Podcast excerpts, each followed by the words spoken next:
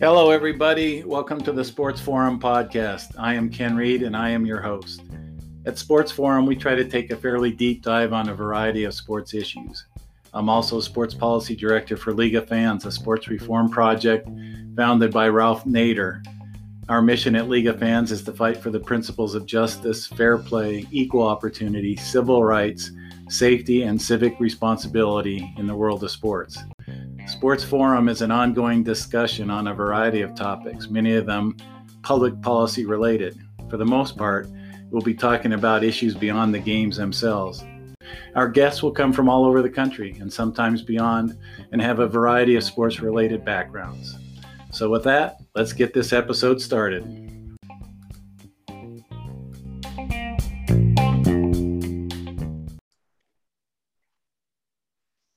Okay, today on the League of Fan Sports Forum podcast, we're fortunate to have Dr. Chris, Chris Nowinski join us to talk about the brain trauma, concussions, and CTE in sports.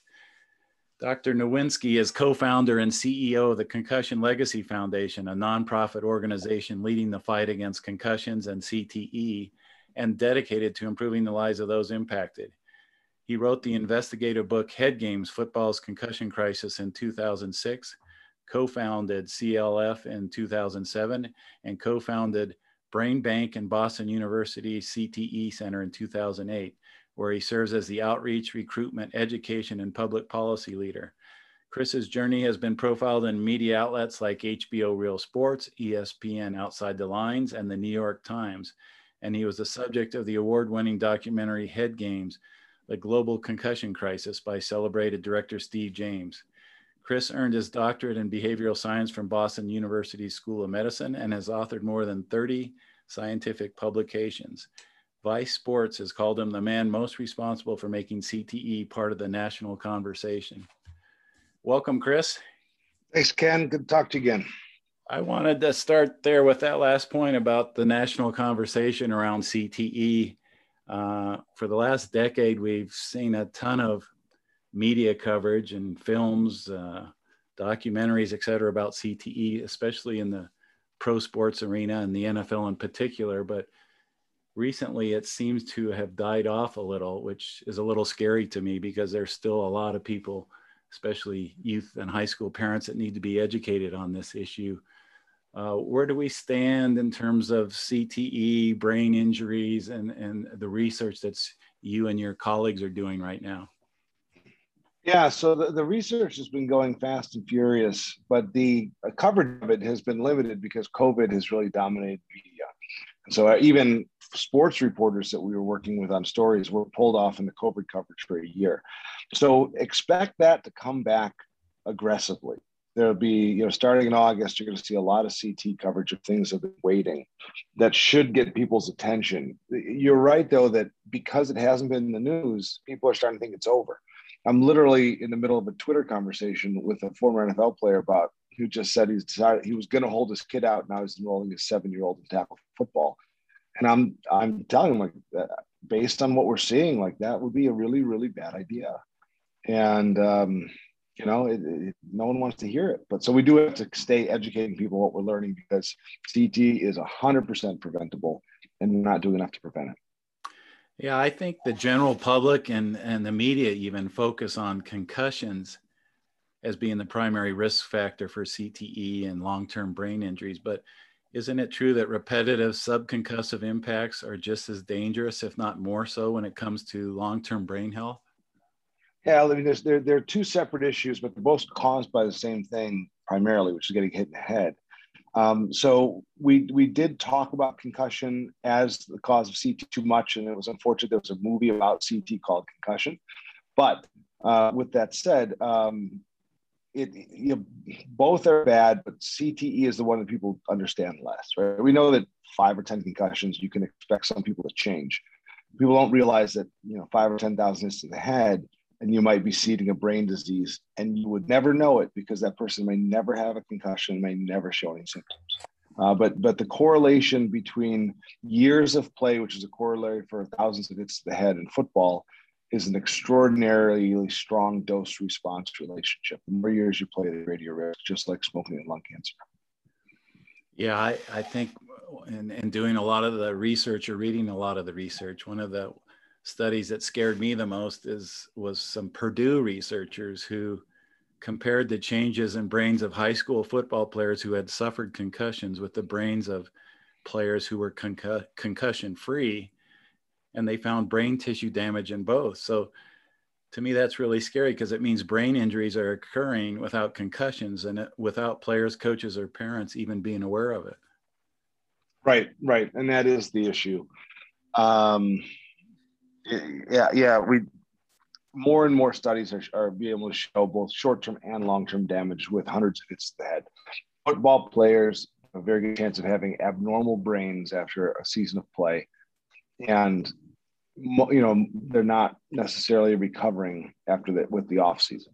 We are, we're seeing it's it's a newer technology called diffusion tensor imaging, which is sometimes hard for people to understand and interpret. But basically, their brains are physically changing, and it's it's sort of a shocking thought that just playing the game is causing your brain to change in negative ways. Yeah, and it's it's interesting that uh, another study with uh, college swimmers showed that their brains their brain health improved. They actually grew more brain cells, and their brain was healthier after a season of college swimming, as opposed to just the opposite of football players after a season of college football. Yeah, and and sometimes the the hard thing for people to sort of understand is that football does a, a really works really hard to consider football to be exercise. Exercise is very good for the brain, but exercise along with hundreds of hits, you're basically throwing away all those benefits of the exercise for your brain. And people need to realize that, that, that brains were never meant to get hit in the head hundreds of times a year. Yeah, uh, and your research has shown that each year of playing football may increase a player's odds of developing CTE by as much as 30%. Now, does that include the very early years, like youth leagues, Pop Warner football? Is that factored into when you yeah. start? Yeah. Yeah. So we, we're just asking people, you know, we're just literally just calculating years of play. And we don't, we tried to look at it and try to understand are, are certain years of play weighted worse than others? And the answer was no. It might turn out that way as the sample grows because the sample is growing in a, very quickly. But so far we don't see a change like and it's it's logical. Like the idea that you know a college football player is going to take 800 900 hits to the head then they're going to average 22 g's per impact. But a seven year old is going to take 400 hits to the head then they're going to average 19 g's per impact. They're almost you know the same in terms of strength and those hits to the developing brain just may be much worse than the ones to the mature brain and so it's not just number and severity, but also where your brain is in its development.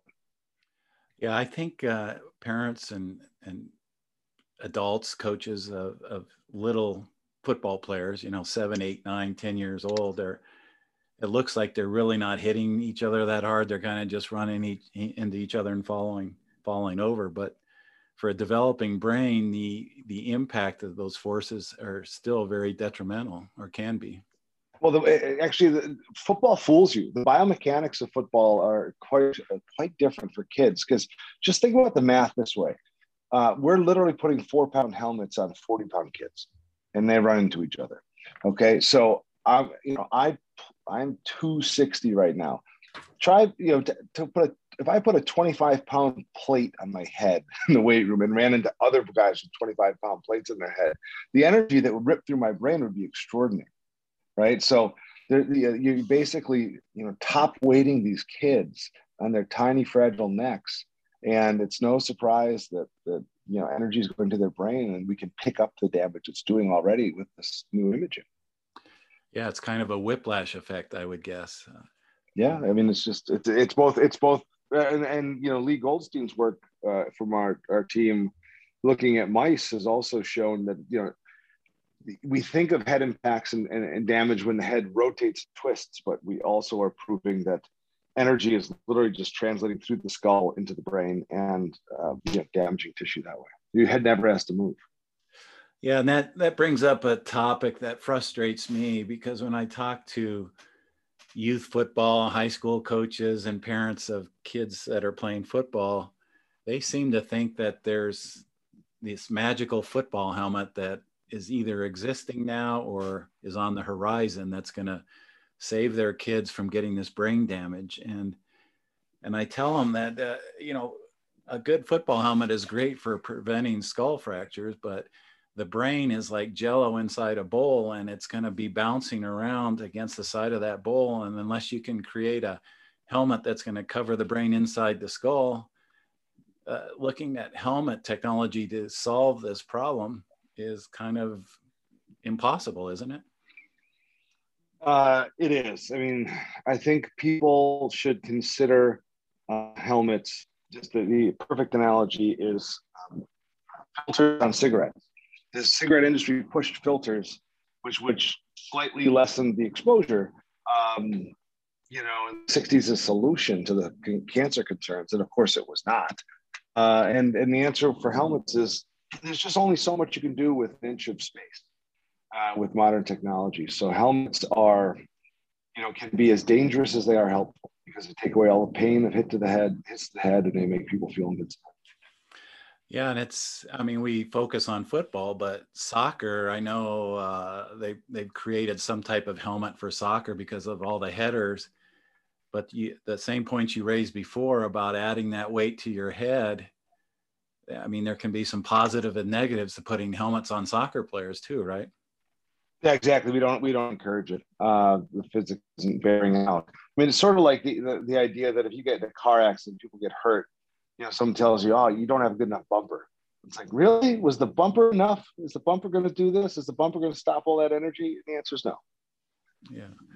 So your organization came out, I think, a few years ago and recommended no tackle football before the age of 14, or basically no tackle football until high school, freshman year.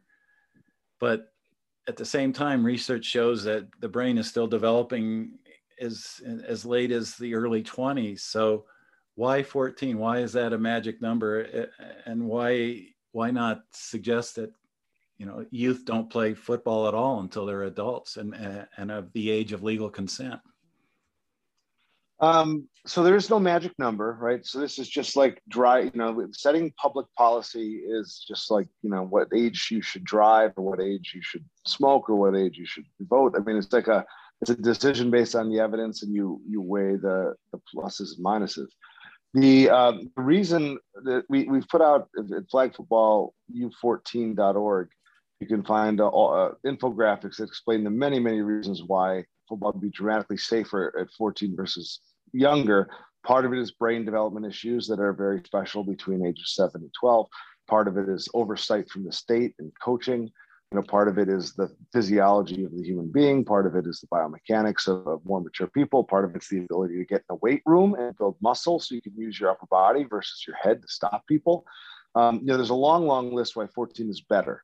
And then the question is well do you want to have a conversation with the public about whether or not kids should be playing or do you want to just be ignored?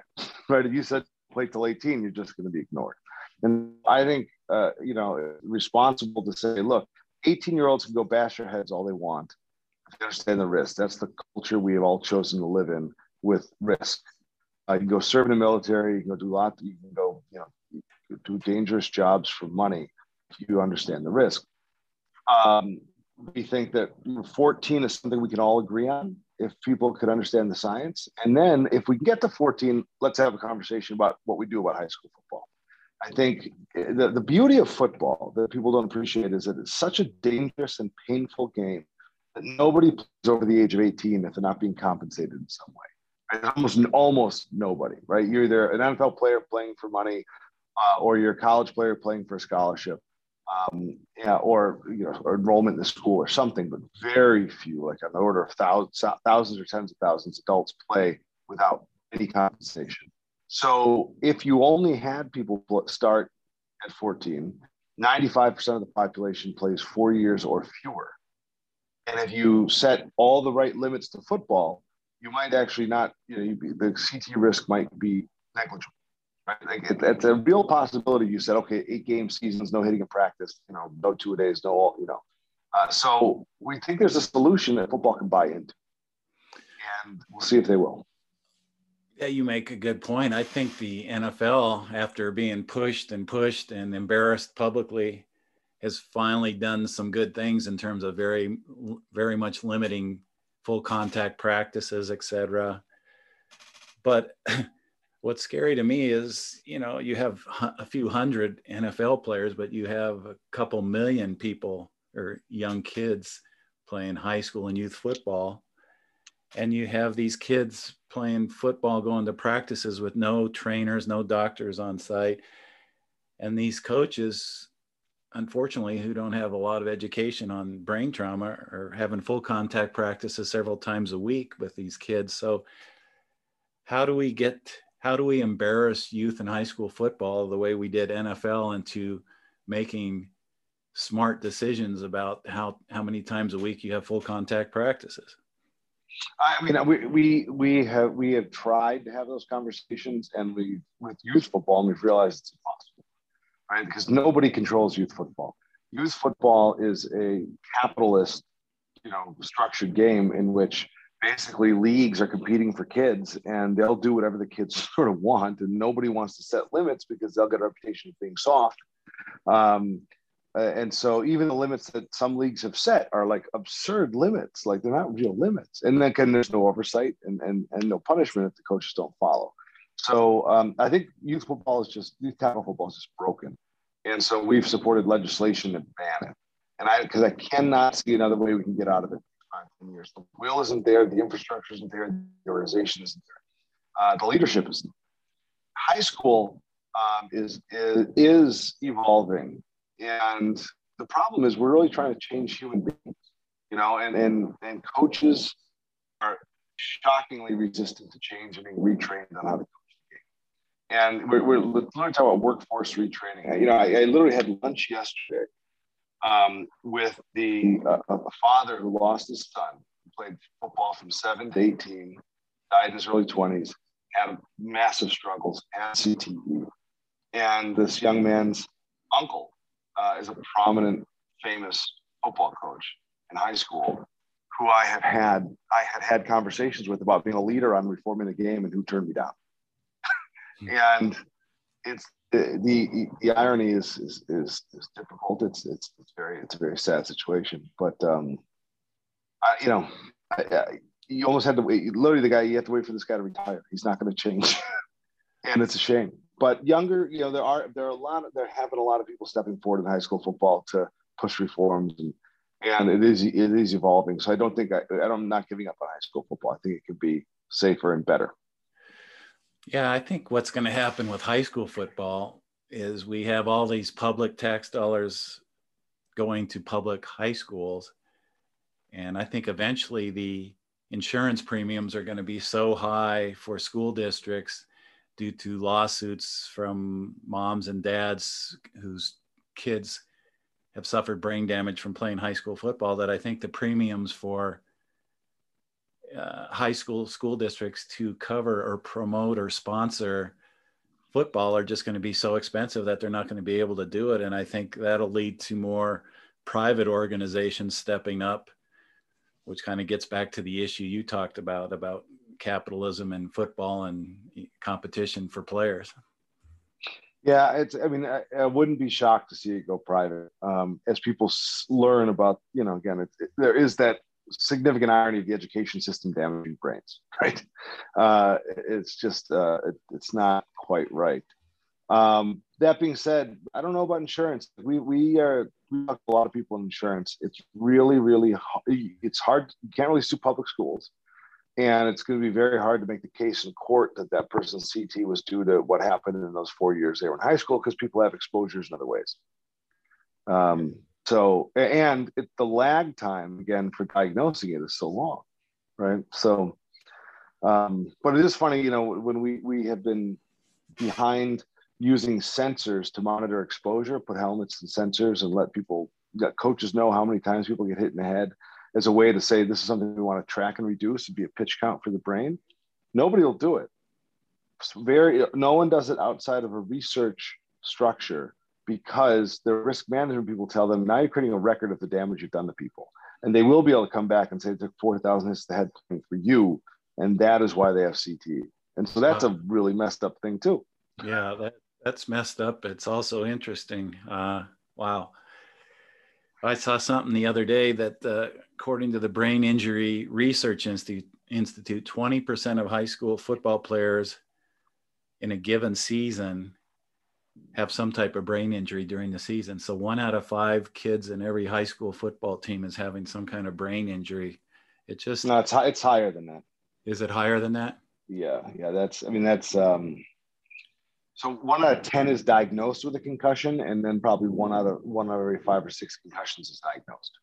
Yeah, and then as we, and, yeah, it's way higher.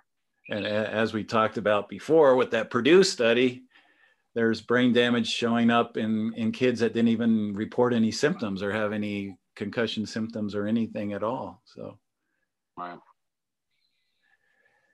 well uh,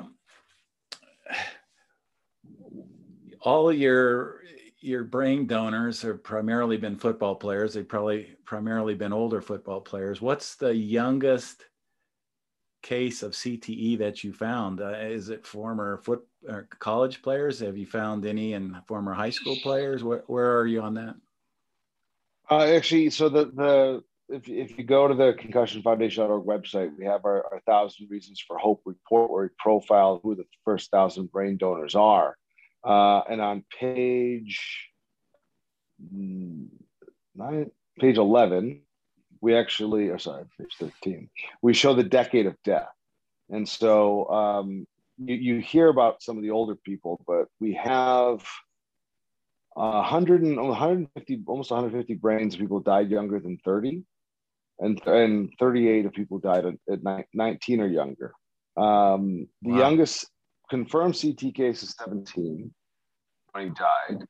Um, the youngest person to stop playing sports who had who developed CT and died young was a, a young man named Kyle Rarup who died at age 20 from suicide after long-term concussion symptoms. He had stopped playing sports in eighth grade. Mm. And he had CT. So it, we, we know we're giving this to teenagers. We know we're giving this to adolescents. It's just a question of, you know, can you get the insight into, into their brain? We're actually going to be talking about some extraordinary findings we're finding in young brains. Um, part of the issue is uh, when people say like we're, we're solving the problem and people are starting to get complacent what they're missing is that bigger stronger faster leading to more brain damage is very real right like when, when you, you think about some of the data points that we have like a like a john mackey who died with dementia and is a hall of famer died old but he had you know he had some ct uh, anything about a Junior Seau at 43 who had about stage two CT. Anything about an Aaron Hernandez is 27 who had stage three CT. You know, uh, we're seeing more and more stage three CT cases in their 20s, which is means that they've had it for a long, long time. And uh, I don't think we would. I don't think we saw that the people who were playing two, you know, 220 pounds, people playing at 300 pounds and are stronger and faster I think we're seeing more damage in their brains.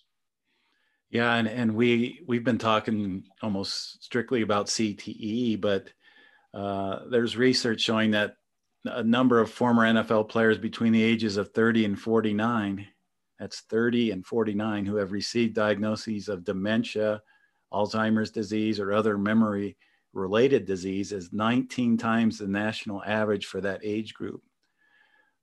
Uh, it's also um, those who suffered multiple concussions were three times more likely to suffer depression. So there's all kinds of stuff going on with the brain in, in addition to CTE that is negative and directly related to impacts on the head.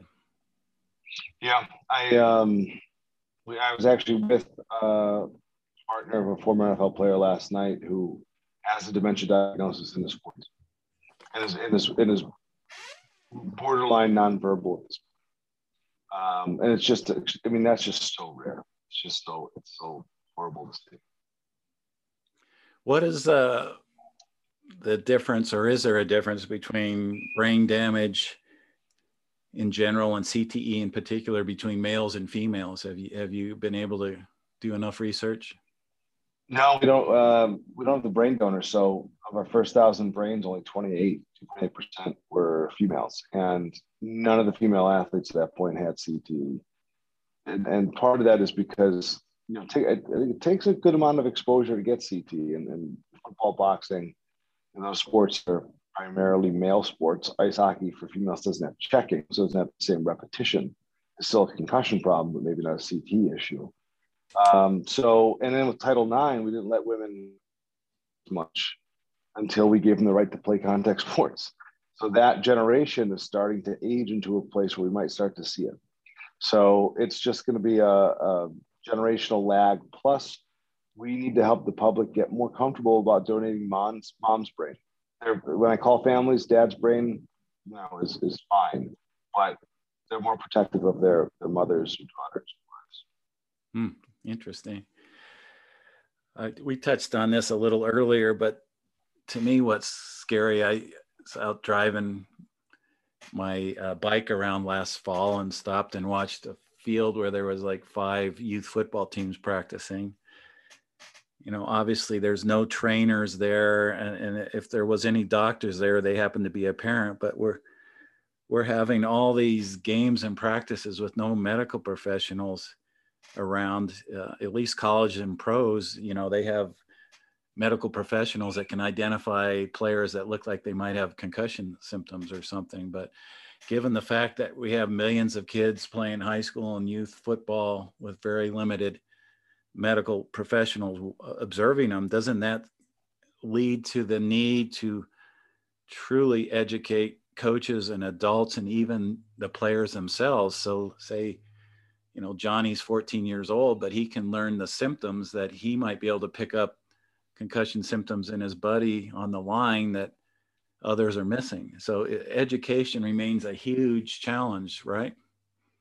Huge challenge. Um, so there, there's the question of is there effective education? There is, um, you know, we uh, we have been using the CDC's training programs for coaches and parents. I provide the voiceover for those. For, for high school athletes we've, and college athletes, we've been pushing our Team Up Speak Up program, which uh, engages the coach to talk to their team about how important it is to look for concussions, what they look for, what to look for, and then report them to the coach to create a, you know, to change the culture from one where you hid your teammates' concussions to one where you, uh, you, report them. Um, and part of the issue is there's also a floor to when you can actually get a young person to understand their own brain injury, right? So, like, if you actually think about it on its surface, the idea that we're going to convince a a be able to teach a 14 year old what a brain injury is and then teach them to apply those lessons when they have a brain injury. It's sort of like designing the worst public health program in history right? The primary prevention role is not asking kids to self-diagnose their own brain injuries. So um, that's partially why we encourage you know no repetitive brain trauma for children before 14 in every sport. Like just you got to we got to lower the risks of these concussions they happen because you get hit in the head. So let's stop hitting kids, hitting kids in the head. Um, and then you know, so we don't we don't know at what age they can start internalizing this information. And then once they do, though, you're right. Like at the high school level, it's sort of like you got to get you got to. It takes a village. You got to have everybody know because as, as you as we learn about more and more families and cases, whether it's our, our, our brain donation program, whether it's our helpline, that the people who get in trouble, some there's a breakdown somewhere. It's it's it's them not recognizing their own injury. It's a parent not recognizing their injury. It's their medical people not recognizing their injury. Um, it's not having those people available at the time you were hurt. It's access. Uh, it's a, there's a million different reasons why people get into trouble, and it, it we we, are, we don't put enough effort into um, trying to prevent those things from happening yet.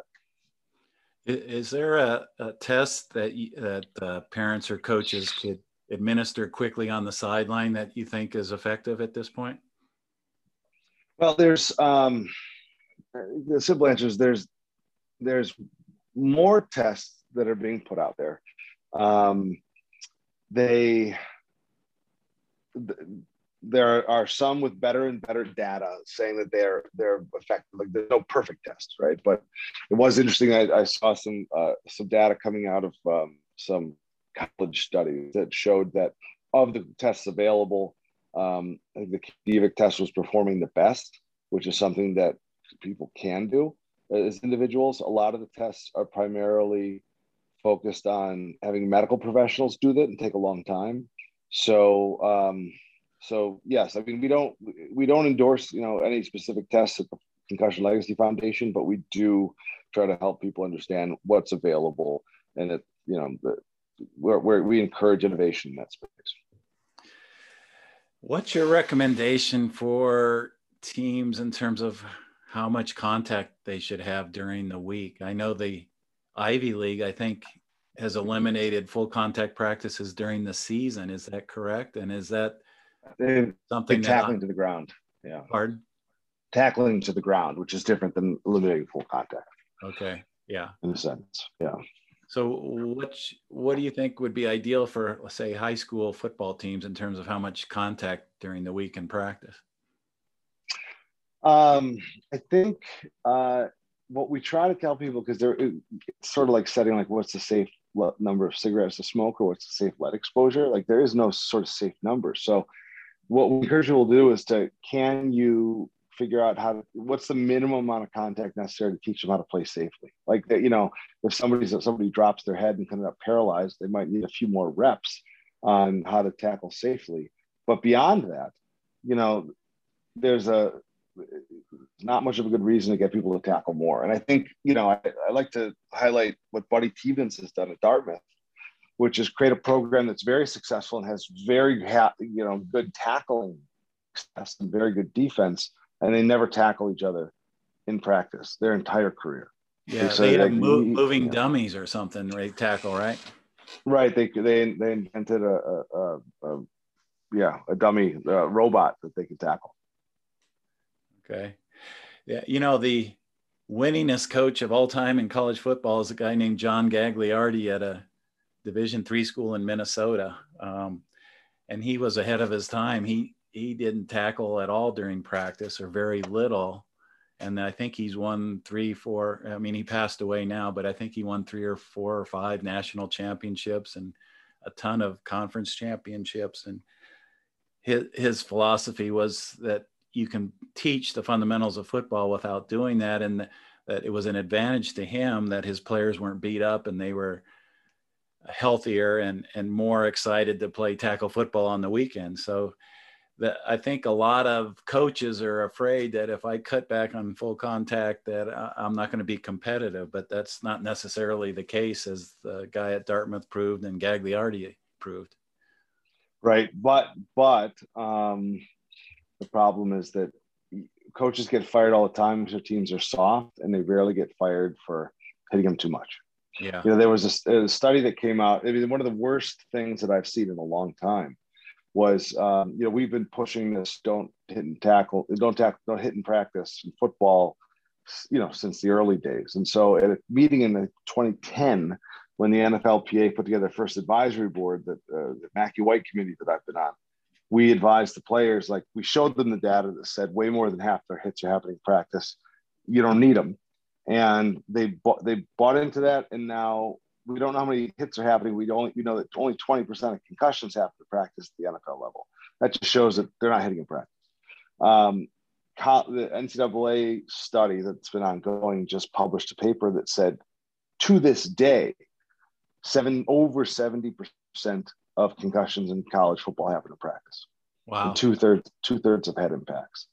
And that's knowing that for a decade the NFL has been hitting in practice.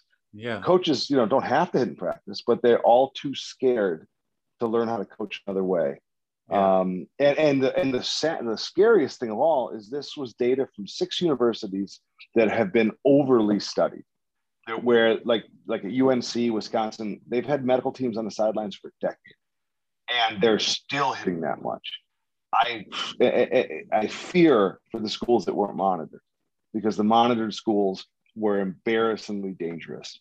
And um, I don't. I, I, I, almost have no hope for college football because nobody was willing. After even after that study came out, no one was willing to step forward and say we should change it. So it's it seems like it's this culture of uh, it's you have to be like a Vince Lombardi type coach, kick them in the butt, uh, break them down before you can be successful. Is is that what we're fighting? It's more of a sociological kind of challenge. Right. Exactly. it's a, it's it's a you know. this weird form of masculinity that's that's not focused on the outcomes for the people that you're trying to, to try to teach. You know it's like the last thing you're worried about is their health. It seems like the first thing you're worried about is your reputation and, and your your millions of dollars you're making uh, while the players are unpaid. It's just uh, I, i'm so uncomfortable with college football right now after seeing that death. Yeah. Well you you played football yourself right at harvard I did. So how many how many years of football did you complete? Just eight, luckily. Yeah. So, four years of high school, four years of college. And you had multiple concussions. Are are you anxious when you get up every day that you could be leading down the path of CTE yourself, or are you doing anything to try to prevent that? Yeah, yeah. I mean, um, I mean, we, we have no evidence based prevention, but I'm certainly living healthier than I ever have before and focused on brain health and recognizing that um, CTE is not the only variable that determines your outcomes. And so, what, what we preach to our, our followers is that, you know, diet, exercise, sleep, all these things actually do yield outcomes.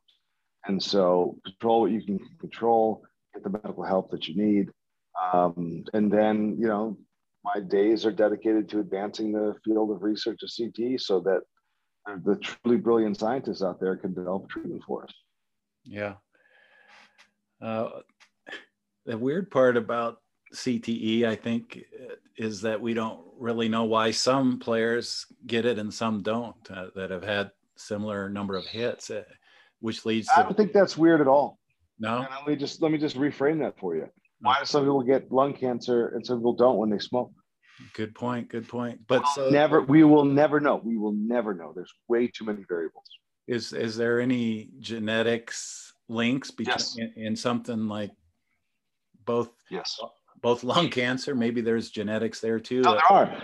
Genetics account for part of it in, in smoking, and they will account for part of it with CTE. We've published one gene that seemed to have an effect on both pathology and symptoms there's we, we basically have to get more than a we have a thousand brains. We need to get a few thousand to do good genetic studies.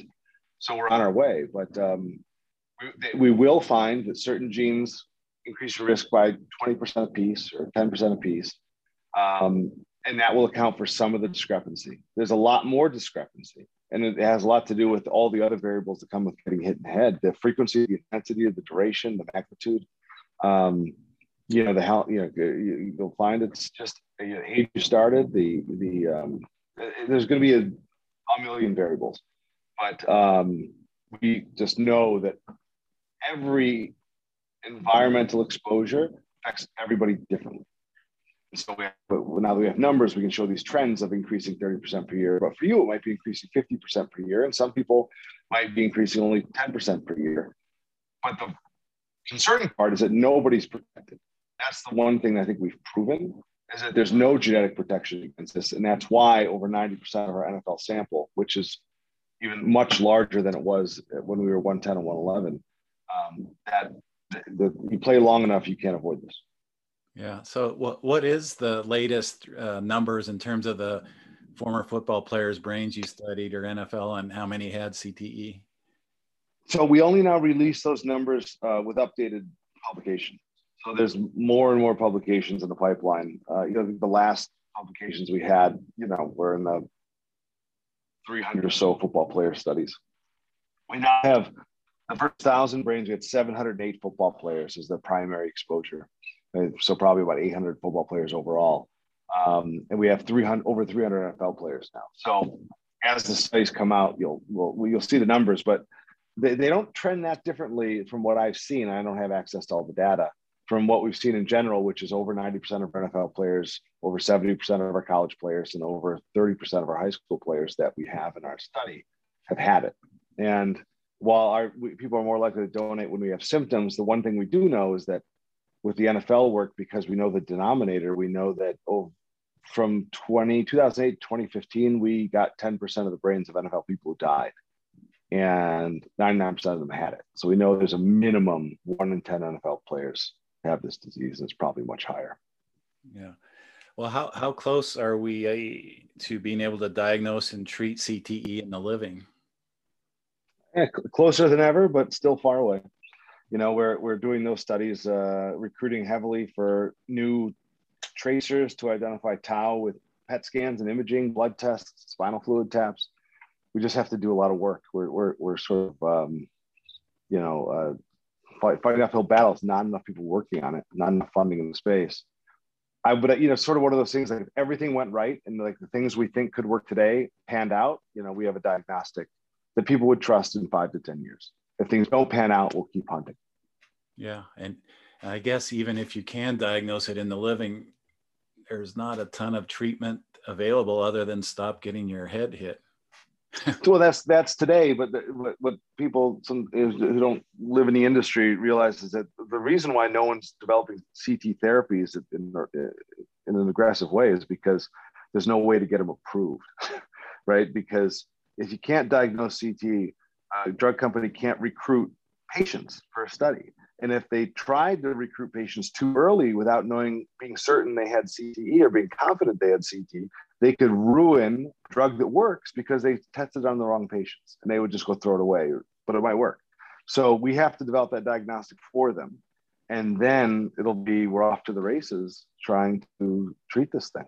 I hope, you know, we're trying to try and inspire the drug companies to, you know, we, and we're also trying to prove the size, you know, we'll be able to prove the size of the problem and help people realize the value of the investments too. So we need that diagnostic more than anything right now. Yeah, good point. Well, I appreciate your time. If people want to learn more about brain injury, brain trauma, concussion, CTE, where can they go? Concussionfoundation.org is the place to go. Then all our social media accounts uh, you can find there. Um, you know, we we really are. We we just redid our website um, we're really focused on the patient experience and people who are concerned about loved ones. So you'll find a lot there. We have a new helpline. We just helped our uh, almost our 3,000th person. Um, so we're, we're, if you are concerned about this, is then you care about concussionfoundation.org is the place to go.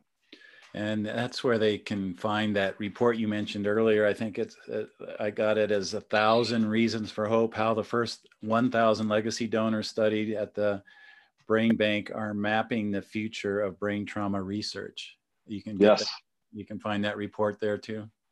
You can find that report there. You can see that uh, you know some of our families shared quotes about the experience. One of them that wasn't out there before publicly is you know Dwayne Johnson, The Rock, donated his father's brain to us and talks about that in there. So it's it's interesting stuff. Yeah, I I think uh, some of the saddest stuff I've read about this problem is not just about the victims themselves that have CTE and had a terrible quality of life and early death, but the loved ones around them, the, the wives, the kids that had to watch their loved one just deteriorate. It's, it's devastating. We just started a support group uh, for our siblings of those who've lost brothers and sisters young to this because it does, it, it, it, it affects the family in tremendous ways. And we're actually finally publishing research on that. And we're going to share the world that you know, you're not just doing this to yourself. You're really affecting your children. You're really affecting your wife. Your, and the young people were affecting our parents. Yeah. Well, I appreciate your time and keep doing the great work. I mean, you've you've pushed us down this road a lot further than we would have been without you. You're doing great stuff and appreciate your time. Thanks, Ken. Good, good to talk to you again. Look forward to doing again soon. Okay. Dr. Chris Nowinski, co founder and CEO of the Concussion Legacy Foundation, has been our guest, and we'll talk to you next time on League of Fans Sports Forum. Thank you.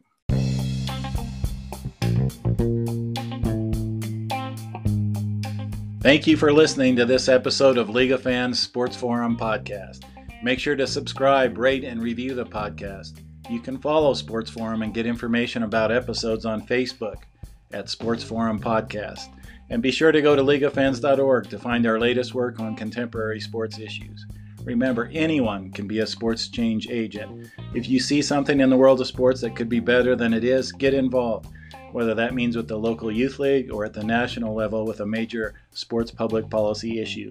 You can make a difference. Steve Jobs, the co founder of Apple, once said, The ones who are crazy enough to think that they can change the world are the ones who do. So the next time you see an opportunity to enhance the positives or mitigate the negatives in sports world, go ahead and get a little crazy. Until next time, take care.